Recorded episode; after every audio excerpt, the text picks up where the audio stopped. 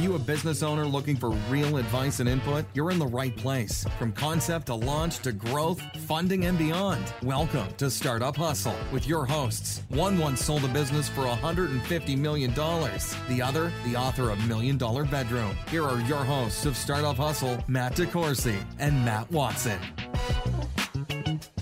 And we're back. Another episode of Startup Hustle. Matt DeCoursey here with Frank Keck, who will be sitting in for Matt Watson today. Frank, what's up? I'm glad to be here.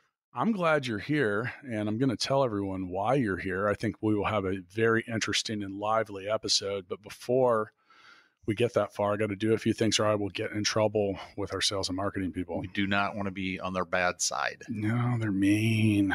and scary.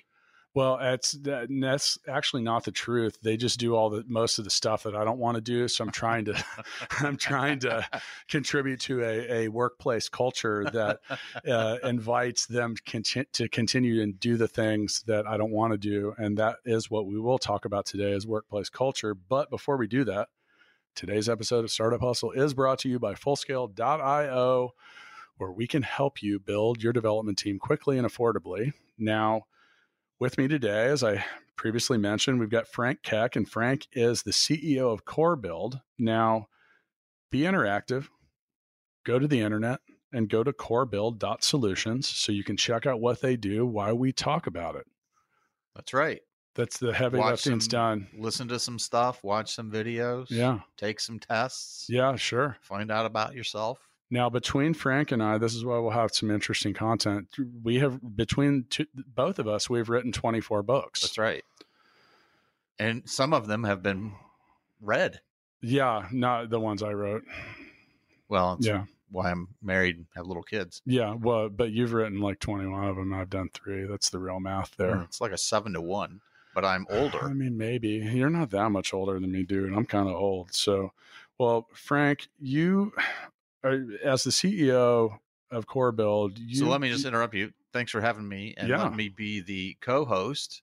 And as you have, you, you guys out there in podcast land can't see it, but I match uh, the other Matt's. Um, what do we call it? fair complexion. That's much nicer. Yes. Well, I. I'm not going to make any ginger jokes or anything like that. so I do enough of that with Watson when the mic's off. But um, we're going to talk about workplace culture today, and you you have quite a bit of expertise in that. So I'm going to just kind of let you let everyone know what what exactly do you guys do over at Core Build? So we help people um, to really have a workplace where people can thrive, where people can look forward to going to work, and when they get to work, it's an environment where they can do their best every day. And so we call it intentional workplace culture. And you know, back in a previous life, Matt, back before a lot of folks were born, so back in the mid '90s, I was a store manager at Circuit City. I don't know if you remember Circuit Oh, yeah. City. Yeah. It was a bad version of Best Buy. And um, the culture there was in the company was terrible. And I had a boss that came in one day and uh, he told my best sales guy, he said, Look, you're just a number. There's more people out there, and I can replace you in five minutes. Wow, that's a great way to get people to help you out. Yeah. And I thought, man, no, how am I supposed to now motivate him? You've just told him that Yeah. he's not worth anything. And Was Circuit City the company that that uh, through cost cutting measures tried they let go all of their top salespeople? thirty thousand people in one day. They said you can, we're laying you off, and you can reapply for your job at minimum wage. But weren't they like the top salespeople? Yeah. Yeah. Like, how freaking stupid is that? Like, let's take our biggest source of revenue basically and be like, okay, you're out. Yeah. And then that company failed. So that's the way that works out. and we made our store very different, and so we had a good time, and we did stuff that made common sense, and we treated our people with respect. And back in those days, you didn't talk about workplace culture, but you just talked about, hey, we want to have a great place to work. right. And we went from the third worst store in the chain to the third best in about a six month period. And that was simply because people loved working there. And so then down the road, a few years, I thought, why not just do this for a living? Because there's a lot of places that you, know, you hear people complain about going to work. And I'm sure you've heard, You know, the saying is people don't leave companies, they leave bosses. Yeah, I can see that. And so all of a lot of it is just how can we help people be more aware and more aligned? And we'll talk more about that. Yeah, I mean, honestly, I, have owned a, quite a few businesses and managed quite a few different ones, and you know th- that's that's a tough balance. Um, you know, sometimes when you're doing your best job as a manager or a founder or a CEO, not everyone loves you.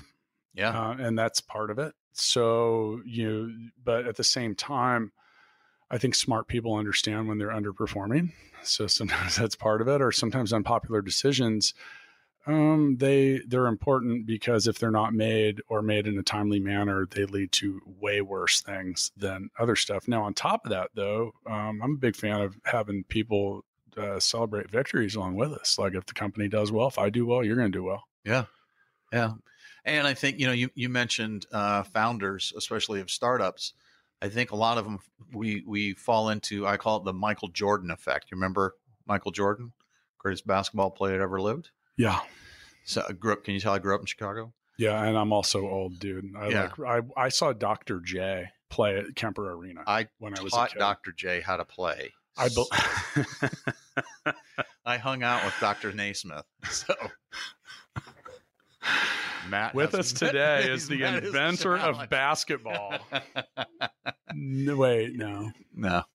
What was I talking about? before? So the Michael Jordan effect. So you know, Jordan was this fantastic player, and he worked really hard, very intelligent, hardest working guy on the team. But then when he went to be a general manager, you know, he owns a team now. Well, they're not very good, Nope. and never he's been. never been a very good man, uh, uh, owner or leader or founder because he expects everybody else to have the same talent he does and to work as hard and care as much. And I think we fall into that trap. Hey, I've got this really cool startup. Everybody's going to care as much as I do, and they don't. The people I, that care I wrote, as much. I as, wrote about that in one of my books, Yeah. man. Like, like there, because I can look back at my history as an entrepreneur, and I used to get, I would like be talking to myself. And finally, I realized that no one's going to care as much as you do about the business you own. Like, there's Right. ways to get help, encourage caring, but no one's going to really like. So the when I let that go, Yeah. Oh man, my like like my my quality of living shot up tremendously because I just accepted that's the way it was. And as you think about it, the reality is, why would they care right. as much as you do? Now that doesn't mean you don't want people that don't care though. and you want people who are different than you. Yeah, So totally. Talk about that a lot here too. I don't want to have nine more mats. I got one. We talked about my wife and I talked about that the other day, or we had a group of people. We are like, could I hang out with myself? Could I work with myself? Could I be Yeah. friends with myself? And I think that I ultimately came up with the the very definitive answer, of possibly. Well, what we were talking about before we started recording, our kids. Yeah. Right. So Matt and I Oh, both man. have a kid who's just like us. So Mhm. mine is Leo, who's 10, and he's way smarter than I ever was at that age, or probably am now. But he has that same uh, sense of humor. So I'll tell you, I'll give you a quick example, Matt. So he ran for choir president, and uh, It's an home- esteemed position. It is an esteemed position. There's like 500 kids in choir. So It's- let me guess before you did the power get to his head and then no. No, not yet. He's only been president for three weeks. Okay. So give it time. So he ran for president and he came home and I said, Well, how did it go? Did you try out? He goes, Yeah, I ran for president, Dad. I said, Well, what was your platform? And he said, My platform was this Hey, everybody, I'm Leo Keck, and you should vote for me for choir president. I'm organized, I talk loud, and I have a really good British accent. I mean, how old is he again? 10. And he won. That's a perfect reason. Those Yeah. are all votable reasons. Uh, my daughter's just like me too. I took her to a um uh, an innovate her event yeah. uh, because she's five, because she wants to start a lemonade stand, and she raised six dollars in I capital. that, Yeah. Yeah, so you saw that. I'm yeah, Yeah. but that was real. Like, I mean, because but I didn't want to just hand her things. Like, I'm like, you got to work for it. And I talked to her. Like, uh, my daughter will tell you that what every business needs is customers, and that customers That's buy true. things and they use money. And I explained profit to her one night, and she said, "Well, what if we don't have profit?" And I said, "We'll have to close the business. We might have to move out of the house." And then she started crying, and I felt terrible. And at the same time, I may have taught her a brilliant life lesson. But Can, yeah, I, can I bring my kids over? Yeah, I, I'd be glad to teach any child about profit. I Yeah, think. I think that it's something. No, but I'm being serious. Like the thing is, is and I think this is important when it comes to workplace culture because sometimes workplace culture can get carried away. Like you still, on some level, have to be running a business. Absolutely. So I, I sometimes poke fun at some of these places. They're like, you know, we've got the hockey rank on level three, and you know, the this different stuff. I'm like, "Dude, when do you work? Do you do anything? At the same time, like, I get wanting to have fun and want to come to work. We were, I was talking to a client. We ultimately didn't end up working for them because they went out of business first. But we, they said we, we, everything our employees want, we give them. And I said, Well, that's why they went out of business. yeah, yeah. because they didn't have any Yeah. purpose to it. But it was like, well, we just buy them whatever they want, but they're still not happy. I thought, well, maybe you need to have a little bit more depth. Maybe you need to think about like why you're in business. Well, much like sales, sometimes saying no is the greatest thing you can do. Like, Yeah, because as a salesperson, people, I mean, as a buyer, you should be asking for as much as someone's going to give you. And I talk to salespeople about this. Well, sometimes here, sometimes over. Hey, they're asking for this. Okay, we can just say no. Yeah. And then maybe that'll actually make them buy faster. Well, and so the other thing I learned at Circuit City is sometimes the customers that you give the best deals to become your biggest nightmares. Oh, always, always. There's no doubt. They always want. I mean, hundred percent of the thing. time. Yeah. hundred percent of the time. Yeah. So now, before we get too far into this, once again, uh, you know, Frank, I, I find you to be extremely interesting, and we'll see if we ever end this episode. This may be just days on end. Cool. Um, You've got plenty of coffee, right? yeah, uh, yeah, and I took some Adderall earlier to get my ADD under control. So if I mix the two together, we could just talk all night. Um, by the way, I, I do take my ADD meds to improve our workplace culture. I have ADD as well. I, am so- pain, I'm painfully shitty without certain things, and that might be one of them. So those of you listening in, we may be talking about six different things all at once. well, that's part of what makes this fun. And then there are some people that hate that Yes. about this podcast. And I, much like the business that went out of business, I don't think they listen anymore. So fuck it. Um, all right. So you're the author of a book. I love this title Embrace Your Freakness. You like that? I do. I do. That's Um, my own word. I made it up. You know what I love about it is this came out in 2009 before titles like that were totally cool because Yeah. now everything's you know like I mean you get it. It's like if that's not a, the title to your book, then it definitely doesn't sell. Oh, like the no asshole rule. and- Yeah, or whatever. It's like yeah, the subtle art of not giving a fuck or Right, whatever. Like, right. I always thought you had to, you know, do. I did stand up for a little while, and I thought anybody can be funny if they're dirty, but how can you be funny and not you swear words? Kind of the same with titles, but that whole so the whole book came from. I was speaking in Washington D.C., so I did my speaking, went to the airport, Reagan National. I'm sure you know it well, and I'm in Terminal C, waiting for my flights, one of those little puddle jumpers, and so I'm people watching because I'm cheap and people are free to watch, right? So I'm just watching people go up and down the hallway, and this guy comes. And this is six months after 9 11, so there's not a lot of people in the airport to begin with. There's, you know, 100 empty chairs. So this guy comes. He's got long, long, uh, grayish white hair.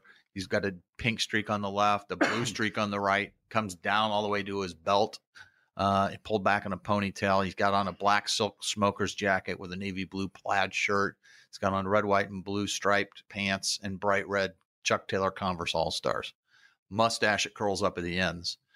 He's bopping down the hallway, and he comes and he sits down right next to me. Hundred empty chairs. He could sit wherever he wants. He sits next to me, but he doesn't sit in the chair. He sits on the floor, and he starts singing out loud, "I gotta be me." Well, where we're sitting, between where we're sitting in the hallway, where everybody's walking back and forth, there's a partition that comes up to about my neck. So from the hallway, you can see my head, but you can't see him, but you can hear him. And so people are staring at me and wondering, you know, what's that crazy guy doing? And uh, so I turned to this guy and I said, Hey, that's an interesting outfit. What do you do for a living? Because I thought if I can get him to talk, he'll stop singing. And then people stop looking at me like I'm ridiculous. And it worked. And he stopped singing and he looked at me and he said, Thank you for asking. I'm a doctor. and and uh, my to myself, I thought, "You're not a doctor. Doctors don't dress like that, right? Doctors wear the white lab coats with the stethos or the what the stethos- stethoscope. I don't think know. they usually wear those out. no the the airport. with the shiny thing on their I- they don't wear those at the the airport. either. popsicle sticks, right? But that's what doctors wear. Yeah, but I don't think they wear them at the airport. I don't know, but that's what went through my head. Yeah. So, so I said, "Well, that's interesting. What kind of a doctor are you?" And he said, "Well, I'm a general practitioner, but I only work with kids." Now, I don't know about you, but sometimes, and when I mean sometimes, all the time, my filter shut off. So words come out, then the thought goes through my head. So before I can have a thought, he said, "I only work with kids." I said, "Oh, that's why you're dressed like a clown." And he looked at me and he said, Well, thank you for noticing my uniform. The kids love it, but I wear it for me. And I said, Wait a minute, you're a doctor. And he goes, Yeah. I said, Why do you wear that uniform? Because it looks like something a clown would wear. And he said, Young man, this is my uniform. My uniform reminds me of what my purpose in life is. My purpose in life is to save little kids, kids who are terminally ill, to give them whatever days they have left to, to help them make the best of it. And so that's what I do. I spend my time working with those kids, making their lives better. This uniform reminds me that that's my purpose every day. So I can go and make every day the best that I possibly can by living my purpose. It's like, wow, that was pretty heavy for a guy dressed up like a clown in the middle of an airport. I mean, I didn't say that, but that's what I was thinking. So we talked a little bit more and just talking about life purpose and serving others and a lot of these cool things. And he said, I don't know if you noticed, but people are staring at us. And I said, Well, yes, I did notice. I did notice that. And he said, They take one look at me and they smile. Think about that. I don't even have to go talk to them without having have, without even having to talk to them. I've left them better than I found them. He said, Think about it. if you could leave everybody that you come into contact with better than when you found them, how awesome would that be? I accomplished that with my uniform. And I said, Man, you really embrace your freakness. He said, What? And I said, What? And he said, You said I embrace my freakness. It was one of those things, Matt. I didn't even know what I had said until he repeated it back to me. He said, You said, embrace, I really embrace my freakness. I said, Yeah, you do. I don't know what that means, but I mean, you're kind of a freaky, right? But you embrace who you are. And thus the term was born. So we talked for a few minutes, and I said, You know, I got to take some notes on this because you've taught me a lot today. And I, want to I want to talk about you. I think this is a great leadership lesson. Heck, it's a great life lesson. What's your name? Because I want to tell people your name. He said, Well, my name's Henry, but my friends will call me Patch. I said, Whoa, that's ironic. There's a movie out right now about this wacko doctor named Patch Adams. And he gets this really serious look on his face and he looks me in the eye and he said, Frank, I am Patch Adams. I'm the guy in the movie filters off, right? Out of my mouth. Well, that's funny because you look nothing at all like Robin Williams. and he chuckled and we went on our ways. And I didn't really believe it was him until I got to the hotel that night and I got on the internet and looked up Patch Adams and sure enough, There he was. there he was, right? And I was like, oh, wow, that really was him. And he doesn't look like Robin Williams. Uh, he wears a red clown nose a lot of times, and he's And you realize that's because Robin Williams is an actor that plays other people, though, right? what? Yeah. And there you have it, folks. Did I You just heard run? it? Did I just? you heard it first. I'm not sure you had your arms all the way around that. Now, but let's okay. So let's wrap this into workplace culture because I heard a few things there. First off, when you're, I was sitting there thinking, man, this is a guy that's got it all figured out, not necessarily a clown. But I say that because, um, you know, the making people smile and putting people at ease and stuff like that. There, that's a that's a cultural thing that is important, and Yeah. it's very difficult to train people to do that kind of stuff. Um, now, in regards to that kind of well difference when it comes to the workplace, well, we've gone through it. We're still in the midst of a big metamorphosis when it comes to having people embrace the freakness of. I, I don't know if that's the term I should probably use Yeah. with that HR getting all mad. But the thing is, is Freakness is okay. Freakiness, Yeah. you need HR. well, but the, the you know the the point is is that yeah, and I've always looked at this like I do, do you can you do the job? Are you going to get the job done? Are you going to be a contributed member to our team and our you know like are, are you a valuable asset for what we're in our ecosystem? And you know the that's something that at, at Fullscale we've really embraced and i have uh, there's kind of a funny story around that. We had a, a developer show up and just score off the charts in our assessments and he showed up at, to his interview wearing bedroom slippers.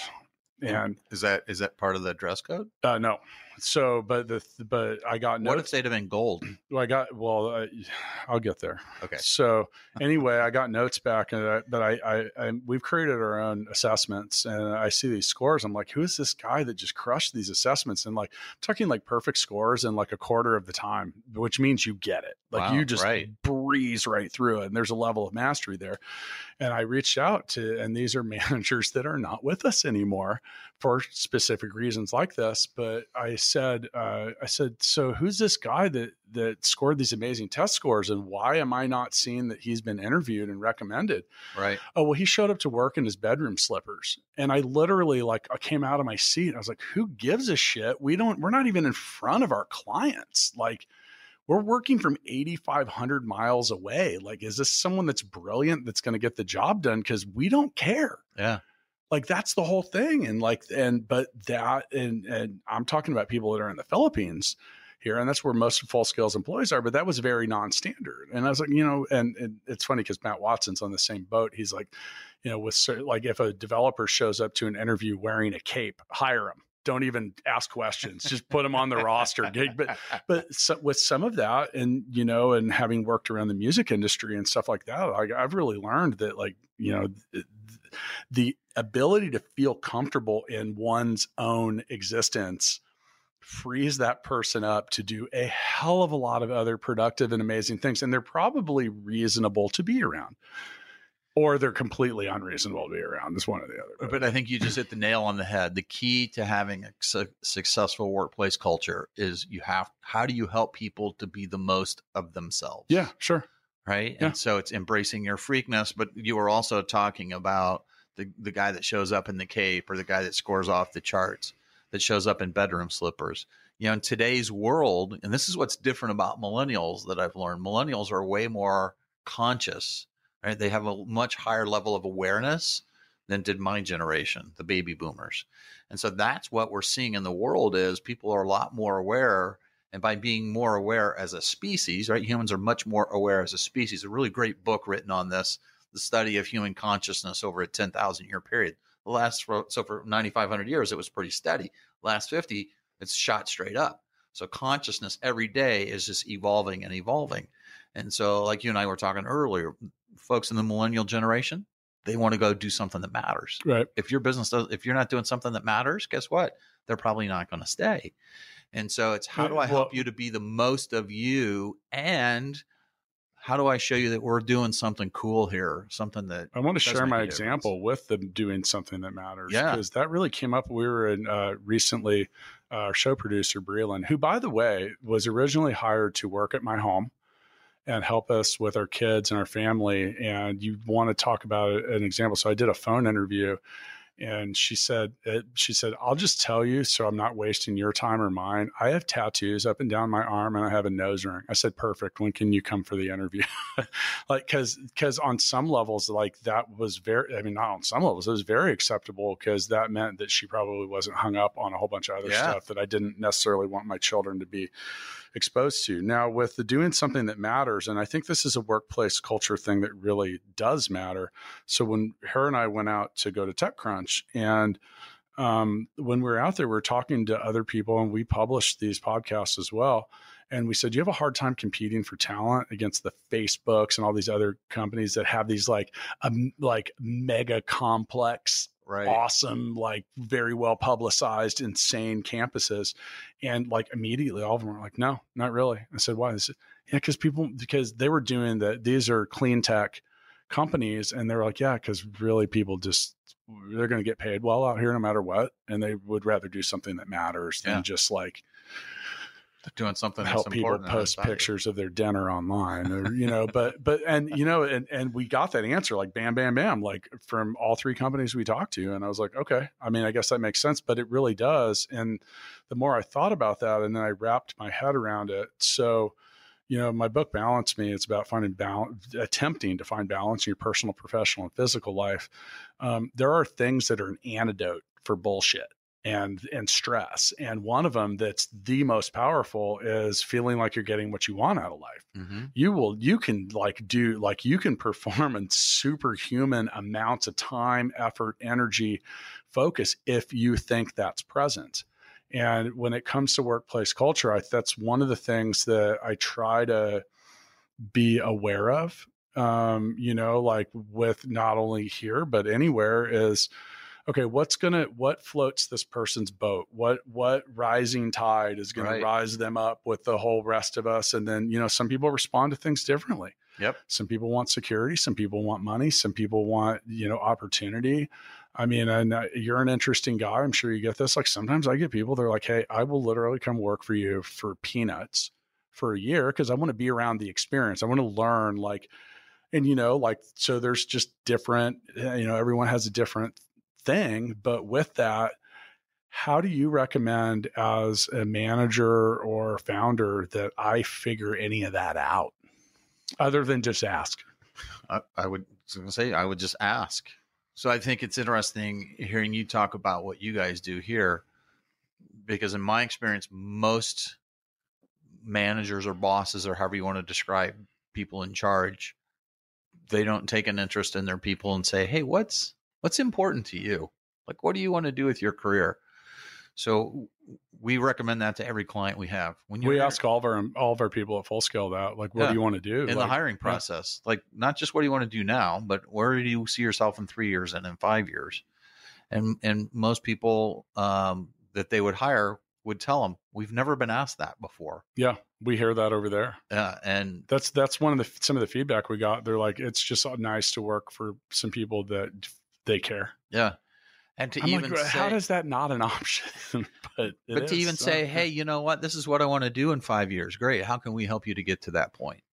and you know i think sometimes we become we, we want to hire people that we think are going to work for us forever. Nobody's going to work for you forever right? They're going to work for you Yeah. for a period of time but they can add some real value if I you help say them that a lot too. I, even to the employees, I'm like, you realize the chance that you're going to work for me forever zero. yeah So so I- let's just yeah. make the most of every day and try to not ruin every all the great stuff we did along the way because of the way that this ends. right That's tough too. Yeah.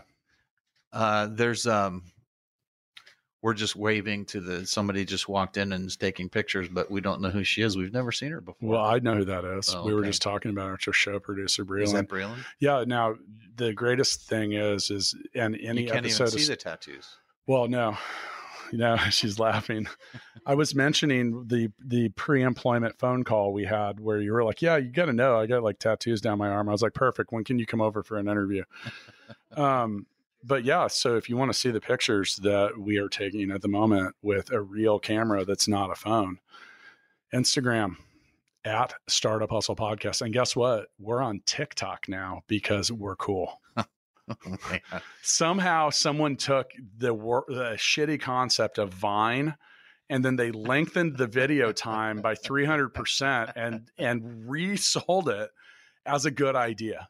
my son just asked me to get on that and i said what is it and he said oh dad it used to be Musical.ly but it's much cooler Is that what it was? and so now i'm getting all this stuff downloaded on my phone from tiktok Put this on TikTok and let everyone go. You can go to TikTok forward slash at Startup Hustle. you know who should sponsor tiktok Rolex. tic tac Oh, not bad. right there's Maybe. a sponsorship deal made in heaven this is tic tac for tiktok Man, if you say that too much, you'd probably go crazy. but i think back to the question that we were maybe answering um, probably not, but you- trying. you gotta first of all you gotta know what's important to you as a as a boss like Yeah.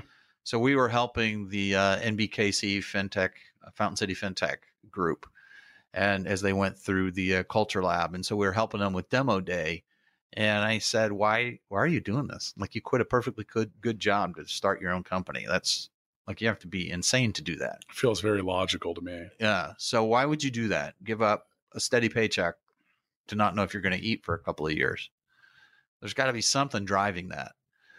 Every one of them, we we so I would just sit there and talk to them one at a time until they said, "Oh, well, you know, I saw this injustice, whatever it was, and I thought I can't live with that one more day, and I got to fix it." It's doing things that matter. Yeah, I mean and, that, and that, that but that's why they're that- so driven, Matt. Right? And then yeah, to but find it, that applies to everybody. And I even made a comment recently on Facebook. You might have seen it. I said, "Wake up and do something that matters every day, and you'll be all right in the end." Mhm. Like I don't know what that is. Figure it out. But Right? if you're waking up and you're fucking around and not doing anything that matters, like to you or to someone else, like sometimes the greatest and most redeeming feeling is helping other people get what they want. Yeah. that matters. Yeah. I think that's important as a as a company, and it's like it's not always uh, immediately available either. You know, like that's. I mean, as much as we'd all love to live high on the hog, like the business, you you don't. I, I like to say you shouldn't be making decisions about your workplace culture that sacrifice the long term on the immediate on the altar of the immediate. Ooh, I like that. Yeah, one of my early mentors said that about making, you know, and I've stuck with that. And that was Bill Perks. Bill, I hope you're doing well. If Bill, if you're listening to this, reach reach out to me. I'd love to talk to you. But I understand working for him really had its perks.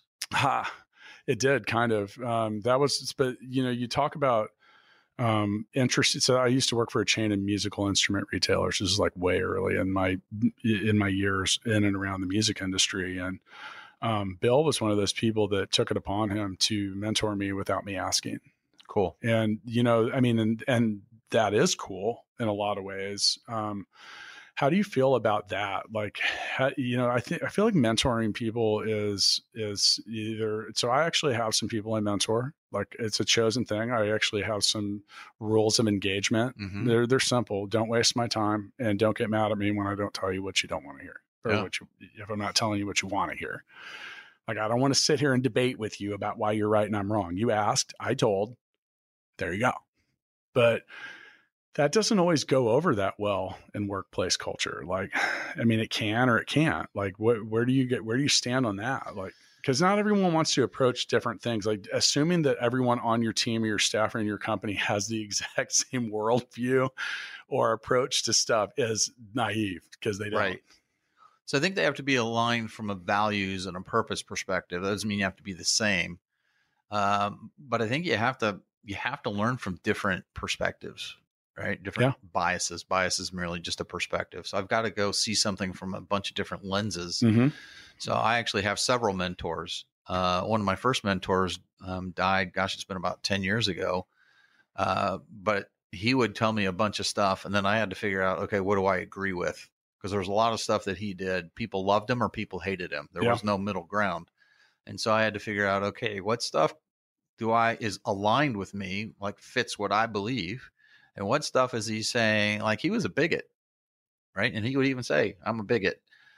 Well, that's not something that I mm. aspired to. Right. So anything that he said that I thought there was some bigotry involved, I thought, okay, that's I'm just going to put that off to the side. But he- he was a phenomenal in front of a group, and so advice that he gave me, like some of the best advice he ever gave me, Matt, was don't believe your press. And he said, what does that mean? And he said, when people tell you how awesome you are, don't believe it. When they tell you how horrible you are, don't believe that either. You're usually somewhere in the middle. But the day you believe, when people go, oh, you're the best speaker I ever heard, that's when you're in trouble right? Because then you you stop trying as hard. And so he said, just but that was just that was great advice. And so I think there's got to be that mentorship where we've got to look for, um, you know, what are some different perspectives. I don't know that having your boss be your mentor is a great idea, Right. Because you're around them already. Yeah, and that's why I brought that up um, for a number of different reasons. Because back to the original statement at the top of the episode, like sometimes when you, as a manager or leader, you, you know, you, I, I'm serious. Sometimes when you're doing the best job, you it, you're not the most popular person. This Yeah. is it's not it's not always about that. Yeah. And I think, you know, you want to create an environment where people people will tell you what you need to hear, not always what you want to hear. So Jesse, you know Jesse that works with me. Jesse's great because she will tell me the truth as she sees it. And that's not always what the way that I see it. Well, we talked about that before we hit record, and um, this isn't directly workplace culture, but we look at the clients that we take on at full scale in a, in a partner kind of way because it's our job to help them be successful. And with Yeah. that, I am very, very transparent. I told you, I said, say, hey, I'd say this to any client. I say, hey, look, I, I've done, I've done a lot of stuff. Some of it might be applicable, some of it might not. It's my job to give you honest, transparent, non-self-serving advice Mm-hmm. and you it's up to you to determine whether or not you take it and that's up to you but i That's will right. I, that's the pledge that i make to our clients and it it it, it is received very well You know, we were talking today about what's the difference, you know, just talking kind of about what what's our uh, what makes us different, what makes Core Build different. And I think it's our approach. Our approach is not we're going to give you a bunch of knowledge. And you go to training and a lot of workshops and seminars. It's all about, hey, here's a whole bunch of information that you might know, but maybe we'll refresh. Well, that's not our approach at all. Our our approach is we want to make you more aware.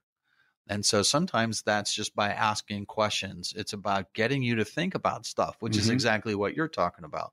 I'm going to say some things because I want to get you to think about it. Had one yesterday where I said, All right, I'm going to throw out some questions. You guys need to know I'm throwing these questions out because you guys need to think about it, not because I'm trying to make you mad. Now, if you choose to let it make you mad, it'll make you mad, right? But here's some things that you guys need to think about that you're not thinking about. So I think in a great workplace culture, you have that kind of trust where you can have that level of conversation. And so the places that people leave are the places where it's like, well, you know, there's just there's not the trust.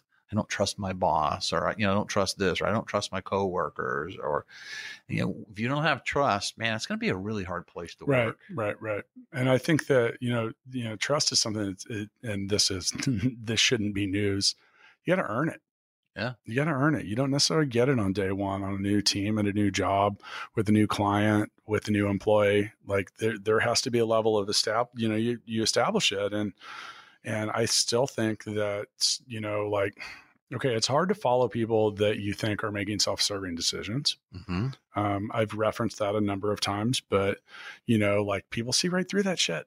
Yeah. They do. They get after it. They're like, you're trying to like sell a decision you're making, and it clearly just benefits you as the owner.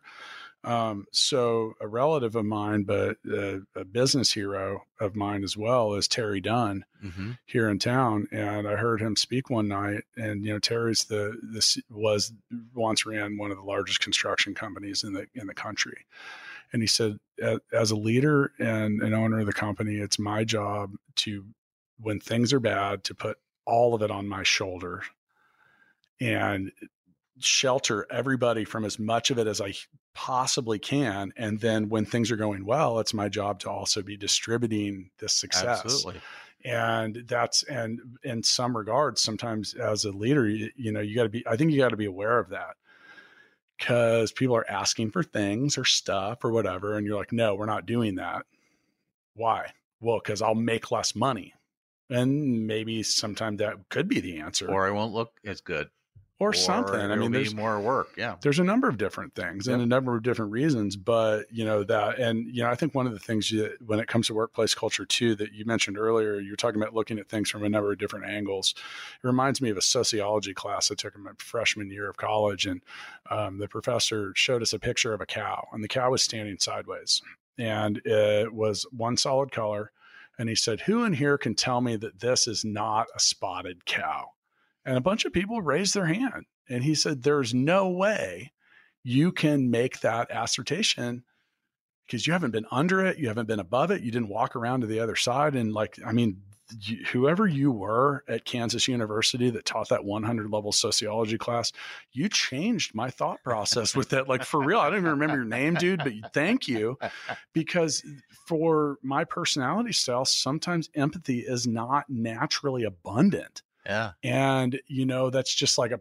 people that are highly driven have a tendency to kind of get in that lane and just like get the fuck out of the way. But, you know, like that that ability to look at things is well, A, from a problem solving standpoint, is very valuable, but also like you mentioned, when it comes to workplace culture, leadership and and stuff like that, like people don't have the same angle. They don't have the same view. So I got I got another one for you. You ready? Maybe. All right. You like apples? Um, sometimes. The fruit, Yeah, sure. not the company. Yeah, I like both. Okay. So if I were to ask you to describe what's the predominant color of an apple, what would you tell me? Well, you could. I mean, I kind of know where you're going. Most people are going to be red or green, but It's white. is it? What in the middle? That's the inside. True. Wow, that's a great. That's actually that's, and so it's just an example of trying to make you think about it a little bit Right. because you you're right. Like that part of the apple that's colored is probably what like one percent of the whole thing. That's it. Wow. That's it. And but it's the same thing with people. We look at the outside. We were talking about this earlier too. It's really on you know, and you, you hear this cliche all the time. Well, it's on the inside that counts. But yet we as when we hire business owners, when we go to hire people, oh my gosh, time after time after time. Why'd you hire that person? Well, they had the right skill set. Okay, well, what are their values? What's important to them? What do they want to do with their oh, I, I don't know. But they have a lot of experience. Okay, that means that they're old. It means that they've done it a lot. Doesn't mean they're any good at it. Doesn't Right. mean that they fit your team. Doesn't mean that they have the same aspirations that you have. Doesn't mean they're aligned with you. Just means they know how to do the. And then why do most people fire employees? Because they don't fit, right? And so they have a bad attitude, or you know, very rarely do you hear of somebody being fired because they didn't have the right skill set. It's usually well they didn't work hard enough, or they didn't, you know, they went out sick all the time. But or- those are symptomatic of other things a lot of times because Exactly. you don't give a shit. Like, exactly. I mean, so our COO, Daryl, who was originally an intern for me 10 years ago and a couple companies ago, um, at one point we had to make him take a vacation. Yeah. Like literally, and there was another time we had to make him go to the doctor. I'm like, but but now you talk about trust and confidence, and I mean, now man, like, thank you for the service, like, and for caring, and like literally being like, well, I don't want you guys to have to do this. You know, I know that it's kind of rough if I'm not here to help on some days. I'm like, dude, we can't live our lives beholden to that. But the, Right. but now, but the level of deposits and trust that developed from that. Well, hell, he's the COO of Full Scale right now Yeah. and doing real well with that. But at the same time, he's got to take care of himself. Right. And and and you know that was some of the things that we were concerned about. And you know, also just like, okay, dude, it's been two years. Use Yeah. a vacation day. Yeah. Go to the doctor on your vacation day if you really got to do two he- things at once. Yeah, we didn't let him back in until he did. We basically locked him out. So that was when the company was still in my home, and it was a lot easier to do. Um, so you know, with that, you can't teach people how to care. I mean, I, I've I've learned this. You can give them reasons to care, Right. but it's not something that you can teach. Um, people, I mean, it's and all right. So some people that read Balance Me, and by the way, I made that a dollar ninety nine on Kindle, so it's like super accessible. I would make it free if Amazon didn't like charge you to make it free. Is it on Audible?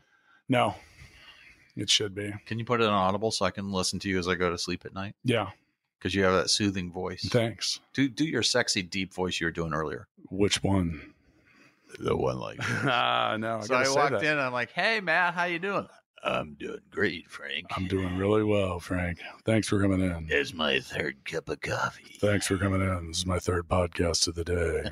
The voice is a little deep, but no. so where were we? Oh yeah, you talk about um, The inside of an apple. wow, you know, and that's there's even variables. Like I love I love questions like that too because sometimes the apple could be rotten. Yeah. You know, I think when it comes to building a team, y- you know, you have all these old like I feel like you and I could probably go through like the world's like most cliche statements, but a rotten apple can ruin the whole barrel. So when you get like but when you have apples, make applesauce. Yeah, I get it. I'm also like really, really, really aggressive about getting the rotten apple out. I, I like to, it's funny. I say flush the turds. Yeah. And this is a tough thing because, um, you know, I don't look at any of my top employees and look back at the history and ever think, man, I thought I should fire that person. Yeah. If you are having that thought about someone, you probably need to just go do it because you've already made this, you already realize what you need to do. But sometimes there's a number of reasons that these things, like I, I think that this kind of I don't know, negative sentiment and stuff like that. It's just so grossly contagious. And we're, you know, talking about startups uh, on this show a lot, and we haven't really got into that. But when you have a small batch of people too, oh, it gets real. Everyone is more important. Oh, it gets in, gets real. And you want to talk about, I mean, there's no viral isn't a thing. It's just there for everyone. It doesn't Yeah. even need to spread. It's just there. Like you're a team of four, like you all have the same issue. we were working with a startup that had uh, three people, and one of the people didn't like one of the like couldn't stand one of the other ones. That's not good. And I said, "You," and I went to the CEO and I said, "You know, you have two people that work for you. One can't stand the other one, and you can't sustain. Like you, you can't scale with two people that can't stand each other. Now they don't have to like each other, but they have to. They have to be able to work together. And, And there's a difference there too. And I the do not have to like you to work with no, you. but you do have. Yeah. To, we do have to be able to work together. Yeah. And I asked the person. I said, "Can you work with that other person?" And they said, "No, I, I can't even. I can't even be in the same room lock the door. Move and, on. And I said, "You, if you're going to make a change, you need to make make the change before you do your rollout." Like they're worried about, well, we got to the rollout and then we'll change. No, you won't, because then you're going to start making money, right? Then you're really in trouble. But you bring up a good point, Matt, and that is people are, are afraid. You know, if somebody doesn't fit, they don't fit, right? And so that's usually when there, there's going to be a cultural issue or they're not doing it right. You know, I say what cultural issue, like they just they don't fit the values or the vibe or whatever. They just kind of like stand out like a sore thumb and and uh, they're miserable and you're miserable and you're like, well, why don't we just fire them? And where people are afraid. But if you have the conversation and and keep it positive, hey, look, this this obviously is not working, right? You're not happy. We're not happy. Let's figure out a way to help you to find the place that's right for you. Let me free up your future. yeah, yeah.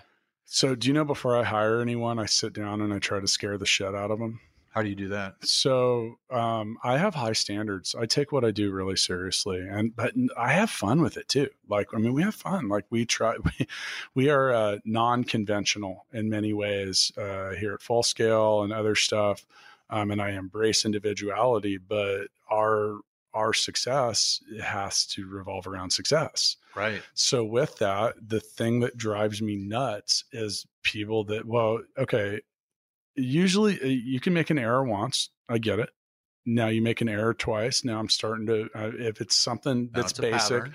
Well, now I'm kind of wondering. I'm like either you're not paying attention, maybe you don't care. Now when you get into like 3 and 4, okay, that's pretty obvious for basic basic stuff. These are controllable things. I don't mean like complex, risky like let me take a chance and see if I Right. here's six dice and if i don't roll all sixes then it's a fail like i'm just talking basic shit Right. and you know that kind of stuff drives me nuts and i tell people like i, I let them know i said i'm very direct i'm fair i'll be the first person to pat you on the back and i can also be first in line to kick you in the ass Right. and if you don't think you can handle that part about me, another thing too is like I I have ADD, I get distracted easily.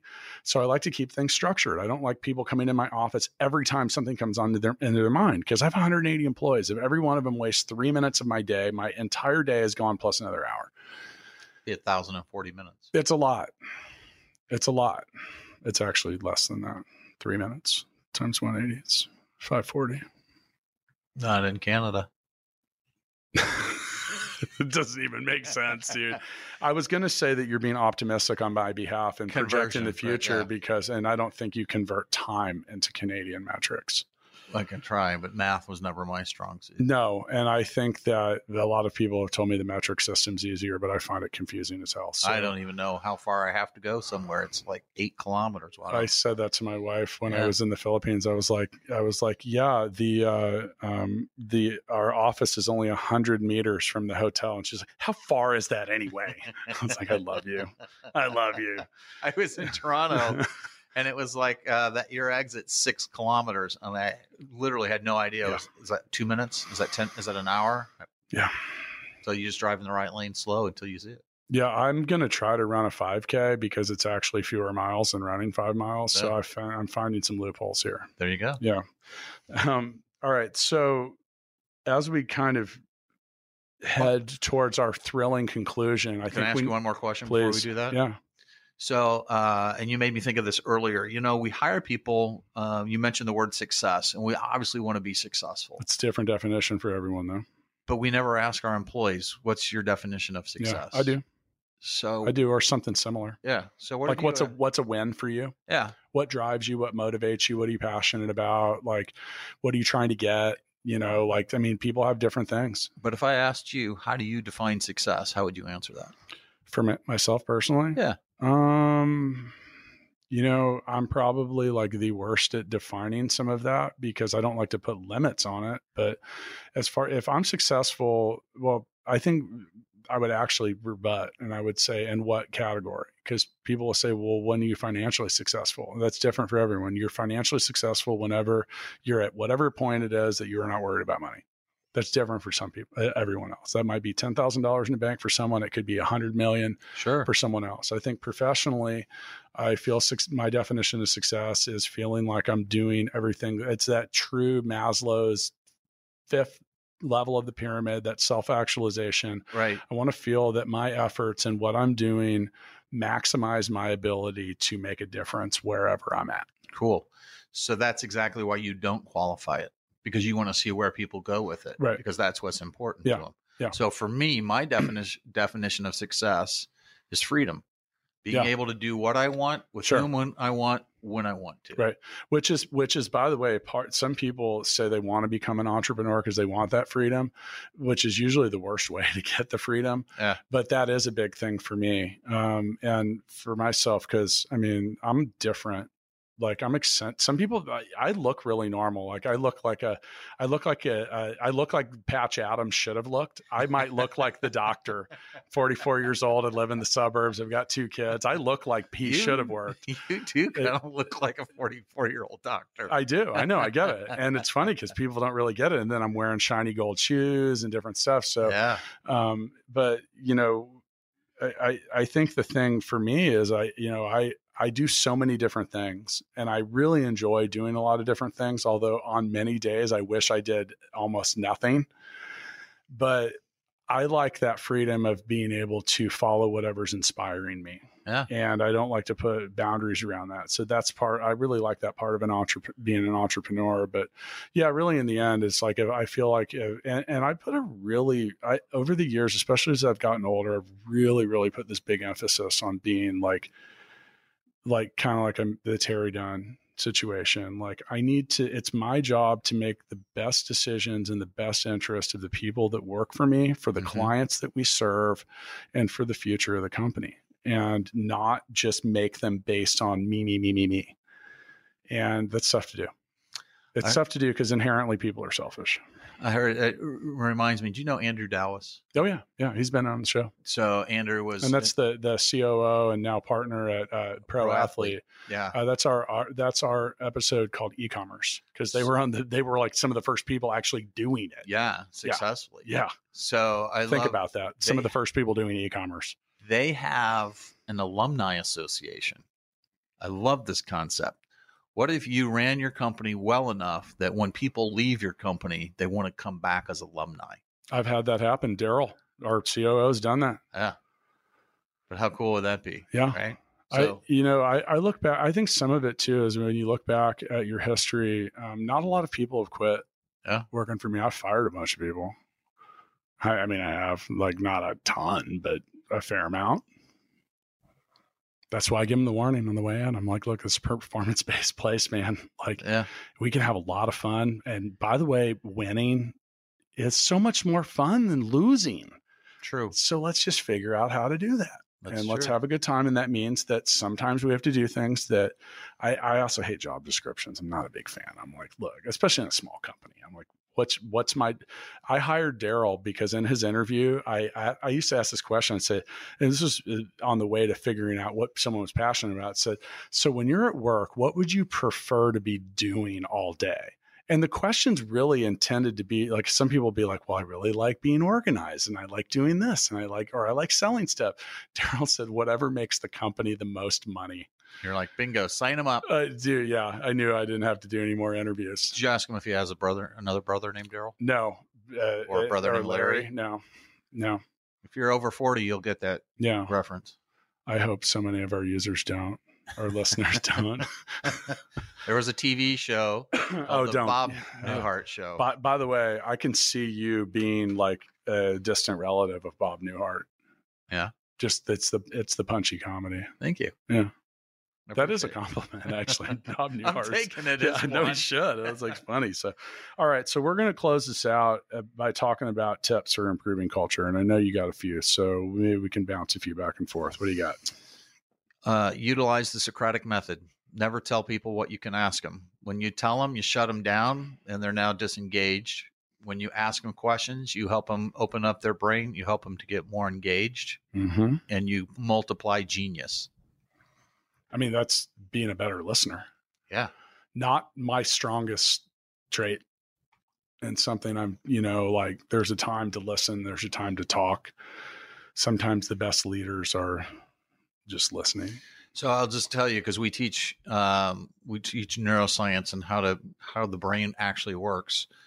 So did you know that somebody who's a visual learner uh, has a shorter attention span than an auditory learner? And did you know that somebody who is big chunk who looks thinks in terms of the big picture has a much shorter attention span than somebody who's small chunk?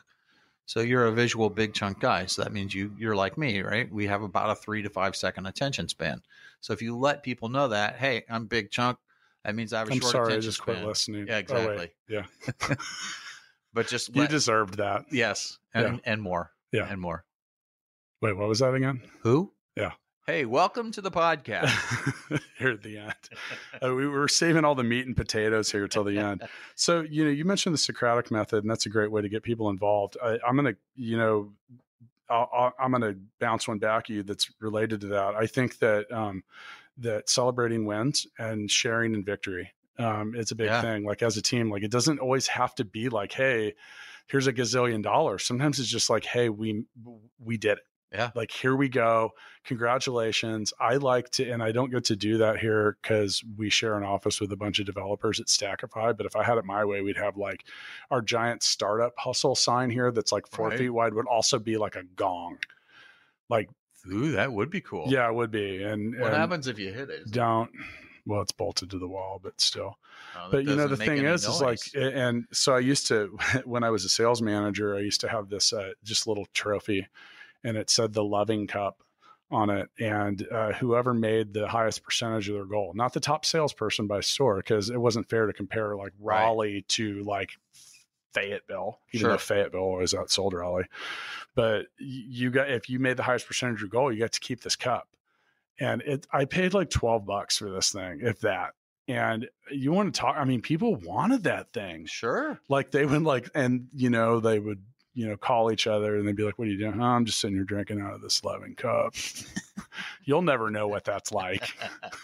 And, and you know but but little goofy stuff like that is uh you know we had a Dundie for a while. Yeah. All right your turn. Uh, so one of the things, uh, one of my favorite tools is um, to start with a question. Uh, if you could change one thing, and there's a thousand ways to end it.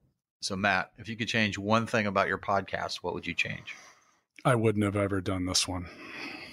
No, I'm kidding. Um,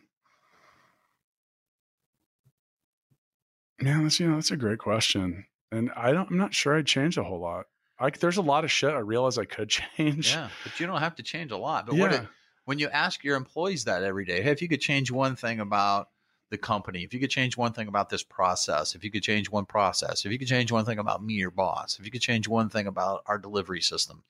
But if you ask them every single day, after about mm-hmm. 30 days, you've now, and I did this by accident, not like I'm a genius, but I figured out, hey, after 30 days, now people are coming to me going, hey, I, you haven't asked me my one thing, and I already thought about it. And here's what I'd change. And sometimes it's stuff that you can change, and sometimes it's stuff you got to go, okay, we got to figure out how to do that. But if you have if you have 72 people, which is how many employees I had, all improving one Yeah. step a day. Little bits, little tiny bits. Yeah. one bite at a time. That's it. By the way, you asked that about the podcast. I didn't have a whole lot to say because uh, six months ago we were asking that every day, and there were things like just being prepared. Like I'm sitting here, I got a note, I got He does. sheet- He- I will vouch. He has a whole page. It's not even a whole page, dude. It's like a page that's got a bunch of stuff. I've got some notes on it and different So things. I'm but- reading it from upside down. I can see on his list he has celery peanut butter toothpaste. Oh, it's your grocery list. Yeah. Well, I mean, I'm trying to multitask. Okay. Yeah. Um, but some of the things, so I wanted to do more. I wanted to do more of the podcast, but I wanted it to be a quality thing. And so with that, um, as you, you know, I know a lot of people in the area, so do you. And I, but I knew I had to make it easy for them to schedule to be on Yeah. and also have some preparation around it. And it took us a while, but we kept it. What could we do better? What could we do better? And we do still do that on different things. Like actually, all right. So what would I improve about the podcast? Um, some of it's like just related to the consistency about how we uh, do simple things like putting links in whatever you're listening to this on, and Cool. and uh, why? Because if you're going to take your time to come in here, I better have a fucking link to what you do, or I'm just an asshole. Yeah, know something about the guests. Right. But isn't it cool how much? So we have a podcast too, the Core Build podcast. Isn't it cool how much you can learn? Like I just like to have smart people on because I learn. That, that uh, I overwhelmingly say that that is what people ask me a lot. They're like, "Well, what do you get out of the podcast? You get a positive ROI?" Blah blah blah blah blah. I'm like, okay, first off, if you're trying to figure out the ROI of your podcast, just stop. Good luck. stop because you won't. Um, but that's the thing that, and I and uh, Watson enjoys the same thing too. Is like I get an hour a day, most days, where I sit down and talk today. to leaders. I talk to creative people. I talk, and it is remarkably insightful. I even mentioned that to my wife because we had a 200th episode come out recently, and I was like, and by the way, there it usually takes three to four weeks for an episode to come out because we're trying to create a buffer. Right. So, regardless of what happens in life, we still give you that Monday through Thursday, 5 a.m. Central Time episode. And that's when this comes out. And by the way, I get real cranky if that doesn't happen for Yeah. whatever reason, because that consistency and you want to be there. And, and, you know, like, I mean, it is what it is. I, the funny thing about podcasts, and, you know, if you don't like it, I'll give you your money back. There you go. I mean, it is what it is. Double your money back, right? Yeah, maybe. maybe. If you could change one thing of, uh, of um, if you could change one thing about yourself about being a dad, what would you change? Because I know Oh. being a dad's important to you. It is. I, I, I mean, and I'm working on getting there because in order to make this, I, I would make, I would be more available. Yeah. And now I believe success demands payment in advance, and I'm making some early payments on that. Yeah. But you know, you mentioned, you said, what do you want to do in five years? Do you know what I want to do in five years? Nothing. Uh, yeah. Nothing. Whatever you want, right? Nothing. I want to be a professional t-ball coach There you go. something like that. But some of that is, you know, I yeah, as a parent and a, uh, you know, I uh, my wife stays home with her kids and stuff like that. I, you know, I'm building a business that is becoming a lot more self sufficient. We grew really quickly. We didn't make money last year. We made paid a lot of it up front to try to find success later, and we're now celebrating some of those wins Cool. and and with that i you know and the and some people are like do you ever sleep do you ever do this do you ever do that and yeah um sometimes not always I i, think your business is going to grow tremendously after this episode. Think so I too think your ROI on this yeah, it's going to be phenomenal. it's infinite Yeah. because the business will be Yeah. yeah so maybe um you know by the way when it comes to the podcast and uh, i'm just curious like the the uh it, there's and the same thing with books and you know watson and i got to be really good friends after he was in my book there's a there's a weird you have a weird relationship with someone like like i could have gone out to lunch with you and talked with you for an hour and then we would have been like all right cool that was interesting there's something about the format yeah. No. and the publication and getting it out there and having people listen and it's i don't know it's like No, I would agree. So one of the first episodes of mine was with my wife Rachel, and at the end she I can't said, get my wife to come on here. She, she's like, I don't think you'd be like me afterward if I told the truth. I'm like, maybe not. so Rachel got we got to the end. She said, "Can we just do one podcast a month? This was this was like a wonderful date night." So now we just go in our living room with a couple of fake microphones and it's date night. You, you mentioned that about a parent. I've had the same thing, like just in life, like, and that and I think being successful is having the right team. Yeah. I mean, not only at work but at home. Oh, absolutely. I, I and I think that uh, so my workplace improvement tip, and this is number four on our list, is going to be just define expectation. I love that. You know, and that's the thing is like, and Watson will talk about this a lot too if he was here. As and Watson, I expect you to be here next time Frank comes by. But So when he when he walks in the building, do you go, Watson, come here? no, no, is that a Sherlock Holmes, a Sherlock Holmes thing? It is. I only know that because my wife watches that stuff. I did not even realize that. And they, isn't Mycroft in that too? That's a local startup. Oh, I don't know. I just you know I got to start talking in my British voice. So my expectation is that you don't. but I say that because if you don't define what you expect and and like what certain things are, I, I always I always tell people that that I've talked to that have relationship problems. I'm like, have you mentioned that that's making you unhappy? Well, no. Well, how the fuck do you expect anyone to know? Like, we're not mind readers. Especially men. Yeah. So we have a we have Oh, a men are the worst mind readers. Oh, yeah. And, and women expect us to read their minds. And I, I told Rachel when we started dating, I said, if you expect me to read your mind, you're going to be disappointed. Well, when I first got w- one. on my way to getting married, and I was married once before, and I have mentioned I'm so much better at it the second time, but I'm still not very good at it. But I told Jill, and my first wife's name was Jill too, so that makes it real easy to keep. Have you ever called her by the wrong name? Go, Jill. Oh, I mean Jill. A lot, yeah. Yeah. Yeah, But she had a previous boyfriend named Matt, so she's Jill too. I'm Matt too, or whatever. But but I told her, you know, some of it you talk about this. I learned. I said, look, I got to, and I'm older than she is. I'm 44. She's uh, be 33. That's right, Jill. I mentioned that, but I said, look, I got to just be honest with you. I'm probably not going to but change. is she 33 US or 33 Canadian? Um, yes, So 33 Canadian, she's like 29, eh? yeah. Yeah, and 44 is the new 29. Well, I got your men. back. So 49, 44 is the new 29 for men. So I'm, Jill, I got your back, eh? she doesn't listen to the show. She's on, she's halfway through episode uh, one. and I mean that. And then she listened to the one that we had the sec- Kristen Thomas, the sex coach in, Uh-huh. which she pointed out that I pointed out multiple times that I could possibly be a sex coach, but it was more about relationships.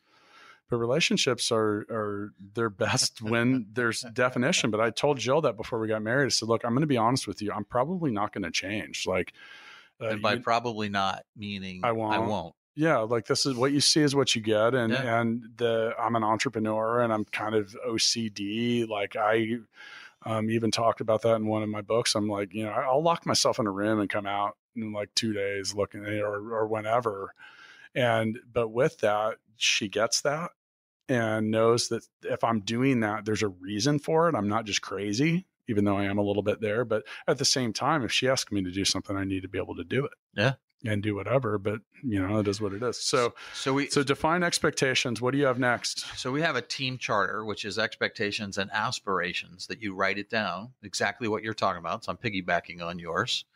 And uh, so it's a written document. You update it every quarter, but you have, okay, uh, team member to team member, what are your expectations? What are your aspirations? Because an expectation does not actually impact the part of the brain that drives behavioral change. Aspirations actually do, if you want to get into the neuroscience. But you're right. We never talk about expectations. We never talk about aspirations.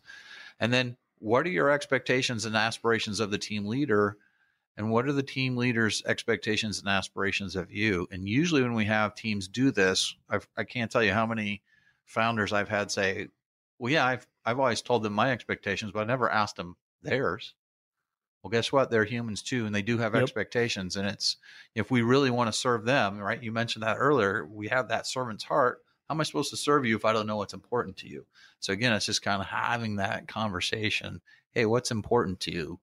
It's important to me. Now, here's the length that I went to how I believe in that tool um, and utilizing it. When Rachel and I got married, we went to Hawaii on our honeymoon. We got out to the beach, got the little drinks with the umbrella, sat in the chairs, had the umbrellas over our heads, and opened up my bag and I pulled out two pieces of paper and two pens.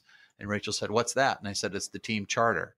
She goes, "No, I know, I know what it is. Why do you have it out with two pens?" And I said, "Because we just got married. We're a team. We're going to do this." And we sat there on our honeymoon on the beach in Maui and did the team charter. And it was the best thing we ever did because from that day, and we update it regularly, it's like, okay, what are your expectations of me? So one of them, she said, is the end of the day, when I tell you about my day, sometimes I just want you to listen because, you know, we're guys, we fix stuff, right? So I said, "Oh, okay. I didn't know that." So I wrote that down and I said, "All right, here's mine back." Before you tell me about your day, Was it I expect you to not talk? no, it was I expect That's you good. to listen. That's good. I said uh, that would have been good. I got to write that down. But I said, That would have been the worst possible answer, Yes. but I could not help myself there. I'm sorry. so we got divorced the next day. Yeah. So, So I we annulled the wedding. Yeah. So I said, okay, I will do that. But what you've got to tell me before you start talking is do you want me to fix it or do you want me to listen? Because I'm not smart enough to know the difference. 12 years later, still not smart enough. And so she'll start by saying, okay, let me tell you about my day. I just want you to listen to this part. And it's saved, I think, a lot of arguments and fights and hurt feelings. And, but it's just telling people, hey, here's, here's what I want, right? Here's what I need. Because to your point, people can't read minds. It just makes for a better workplace. I agree. So we're gonna we're gonna we'll stop the list at five, but the Socratic method was answer one, and that's getting people involved. Um, and you know, that's a really interesting. I, I love that approach. I think that's really great because you're forcing you're forcing participation. Yep. And you got to answer. You got to be ready to answer or listen. Excuse me. Uh, we had celebrate wins. I just think that's fun. I think if you feel like you're winning, then that's good. Absolutely. Um, you know what? I am going to add a sixth item. I'm going to just say transparency. Um, I think that it's very easy to be transparent um, when it comes to your your workplace. Um, you know, if people understand that things might not be going well, okay, some people are gonna are gonna that's gonna freak them out. And Right. By the way, those aren't the people I want on my boat anyway. Go ahead if you want to bail, go yeah. but I, I know that the folks that I work with now, like if we're like, hey man, we need to do this in order to win, they're gonna fucking do it. Yeah. And it's because we get it. And and with that transparency, it's like if that exists, then you understand when it's go time. And I think just to add to the transparency, one thing that I believe you got to have the only way to build trust is through vulnerability, Mhm. which goes right along with that. Let me be transparent. Let me be vulnerable. Let me be open. Let me tell you a little bit about what's important to me. Right. Let me tell you about some of my challenges, some of the things I've had to overcome. Let me tell you about how I honestly feel about that. Some people are really bad about being open and sharing about themselves, but that's how we connect as human beings is by being vulnerable. Yeah, and I don't try to be best friends with everyone that works with me, but at the same time, like it, it doesn't hurt to like be friendly. Yeah. But just just for the human connection, even. Okay, so I I'm gonna have to put a stop to this because we'll be okay. we have so seven, which is a lucky number. Well, we're on six, but with that, Seven I- Canadian. I feel like we. I'm going to spend some time after this composing an email to you that is going to really help you understand that Okay, that good. that doesn't really translate. but but and I also want to say suck it because I'm probably going to make like a bunch of really dumb Canadian conversion comments. Like I can already feel them. Like I'm going to put it on Facebook. So just, just no, I'll put it out there. hang on frank made me this way it's true but you know I, I, there's i i want i once again want to want to encourage everyone to go to corebuild.solutions you know frank i think you have a really interesting and entertaining way of you know the, some of these these are important things but at the same time they don't have to be like lame Yeah. you know, like work doesn't have to be lame. Winning or things or having some like type of workplace culture. It's actually like embracing your workplace culture and making it positive is the opposite of lame. Yeah. If you don't, it's like that. Uh, I've seen. I'm not a much of a meme quoter, but this is not the second time I've quoted this one. It's uh, it says CEO or CFO says, "What happens if we put all this money into training people and they leave?" And then the CEO says, well, "What happens if we don't and they stay?" Yep. And you know, like you, your great people are gonna fucking leave, and you'll end up with the the lame people That's right. because great people know they're great and they get it and they have learned to have a level of control and uh, intuitiveness when it comes to putting themselves in situations that aren't lame. That's right. Okay, so we finish. Uh, we, we've gone. We we've stretched this. I told you folks. This Are we at long 20 minutes yet? Yeah, Okay. it's 19 and a half. Okay. Wow. That's Yeah. perfect. Right where we wanted to be. Yeah. So we've got to talk for like a while. I, it's, you know, there's, it's amazing how slow my time goes by when I'm with you, Frank. You know, I was I was concerned before we started this, Matt. I'm like, damn, 20 minutes. Can we fill that? No. There's going to be some pauses. yeah. Yeah. Can I'm we gonna, have commercials? I'm going to play music through most of that break in the middle. Like, really, in order to uh, improve the way that your voice is generally received, I'm going to play death metal. Sweet. So then after that, yeah. I, I've been, by the way, I, I feel that I will introduce you to the, my Complisult game. It's it's funny things that it's really making fun of people that are unaware and say things that um, that are, it's the backhanded compliment. I like it. Yeah, but it's like like it. it's it's not about like delivering them to people it's more along sharing the like dumb shit that you hear people say so speaking of dumb shit that we hear people say as we end each episode of startup hustle That's a great way we, to end it. we have no we have well no because you get to say dumb shit. Um, we have the the founders freestyle and you're the founder of of core build and go to corebuild.solutions so um, we turn over the mic to our guest or guests and you you get to freestyle you get to say whatever you want whatever you need i know we covered a lot of stuff we you know this was supposed to be about workplace culture and in many ways it was and sometimes it wasn't but i think that we veered off into leadership and some other things Yeah. but those affect the it's all workplace con- it's all yeah. connected. it is so go ahead go So my freestyle, two things real quick because I don't talk very much for a living. Number one, I'm going to ask you all to reach out when you see Matt in person. no no I'm going to ask you to say, "Hey, Matt, you really embrace your freakness." Because he is right. He's a freak, and he does embrace it. we're going to find out how many people I actually made it to the end of this show Yeah. on that one Well, it'll be both my kids.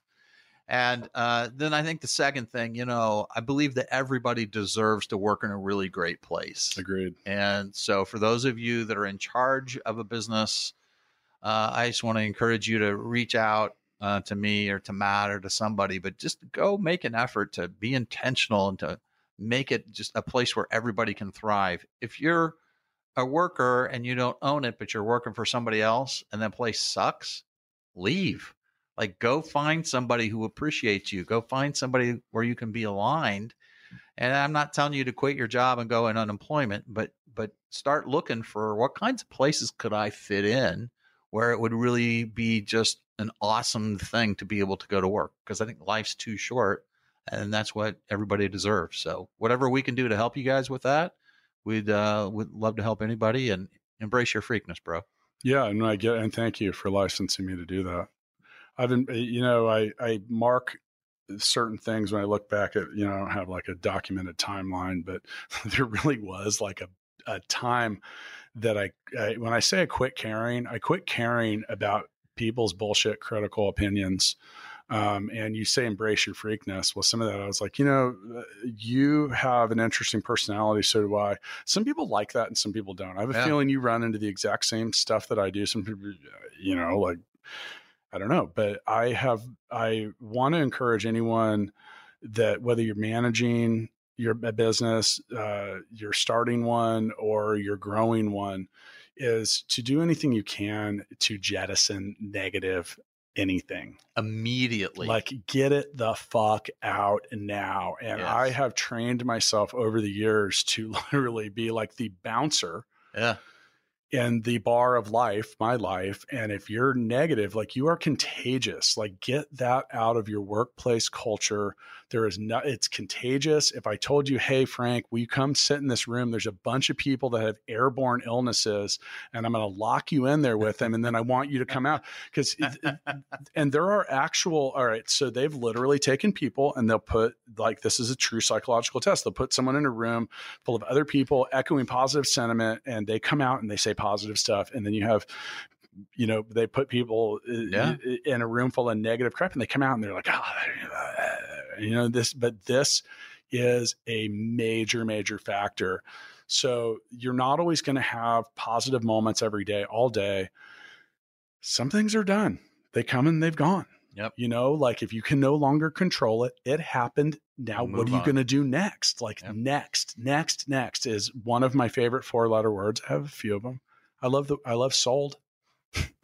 and I say fuck a lot. Yeah. Love. Eh, yeah. I love love. My wife always tells me I don't love love enough, but I do. And we'll we'll talk about that on our next episode. Yeah. So so when we yeah. get back together again, should you be brave enough to have me back, I want us to talk about the Hawkins scale. It'll blow your mind. yeah, no, and I'm and thanks for dropping that at the end. So I'm now I you gave me homework. You can edit that out. Nah. We actually did have to edit one recently because I like went into a coughing fit because I was not feeling well. But the show must go on. You were coughing like a maniac before we started, but man, you hit the report record button. It's been beautiful. Yeah, well, yeah.